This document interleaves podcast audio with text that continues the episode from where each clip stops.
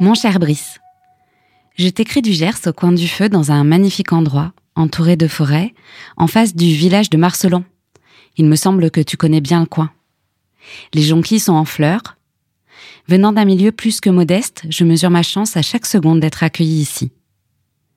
Richevolte est une magnifique bâtisse qui a été traversée par beaucoup d'artistes. Mais surtout, c'est un endroit où le foyer est doux et protecteur, avec de belles personnes qui en sont les propriétaires, des gens qui agissent pour la cause des migrants dans notre pays, et ça, vois-tu, ça me touche bien plus que les œuvres qui m'entourent. Ces quelques derniers jours, lorsque tu m'envoyais ta dernière lettre des Canaries, destination pour enseignants à la retraite et seniors milieu de gamme selon Welbeck, j'emmenais mon fils au ski au milieu des rendez-vous professionnels organisés dans les Hautes-Alpes.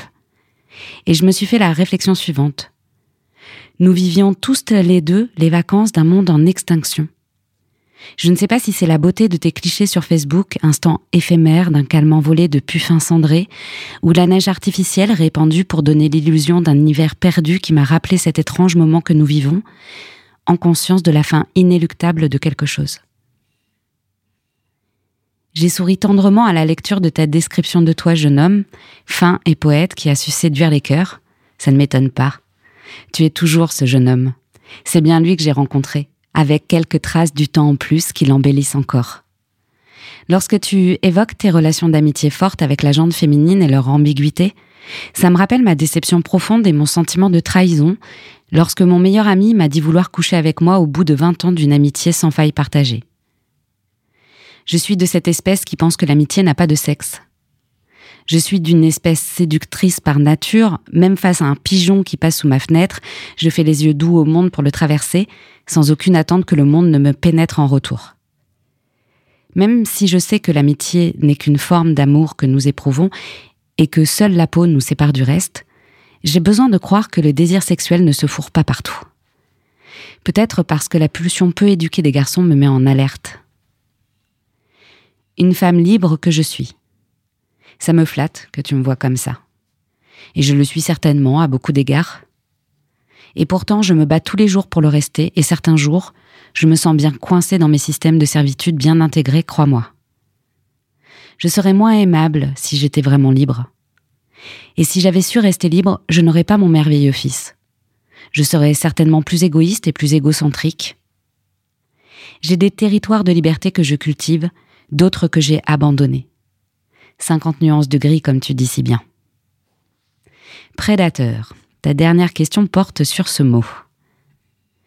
Tu évoques les hommes de bonne volonté, bien entendu que je les connais eux aussi, et je m'en entoure également, même si à mon avis, la bonne volonté chez l'humain ne fait pas toujours de bons résultats. La bonne volonté est un début, pas une fin en soi. On peut grièvement blesser quelqu'un, quelqu'une, tout en étant de très bonne volonté. Mes parents en sont la preuve vivante. Et même si je marque ici un trait d'humour rempli de vérité, sache que je ne leur en veux plus de rien, donc pas la peine de les justifier. Ils ont fait ce qu'ils ont pu et de leur mieux de surcroît. Pourquoi j'utilise le mot prédateur? Parce que dans un monde avant MeToo, j'avais déjà compris qu'être une femme pouvait vouloir dire être une proie, pour certains, beaucoup, d'hommes. Alors certes, il y a eu l'inceste, le viol conjugal, tu sais, quand tu dis non à une sodomie, mais qu'on te la fait quand même en t'empêchant de bouger. Et d'autres charmantes occasions de me sentir proie. Mais je vais te raconter jusqu'où se niche ce truc de prédation.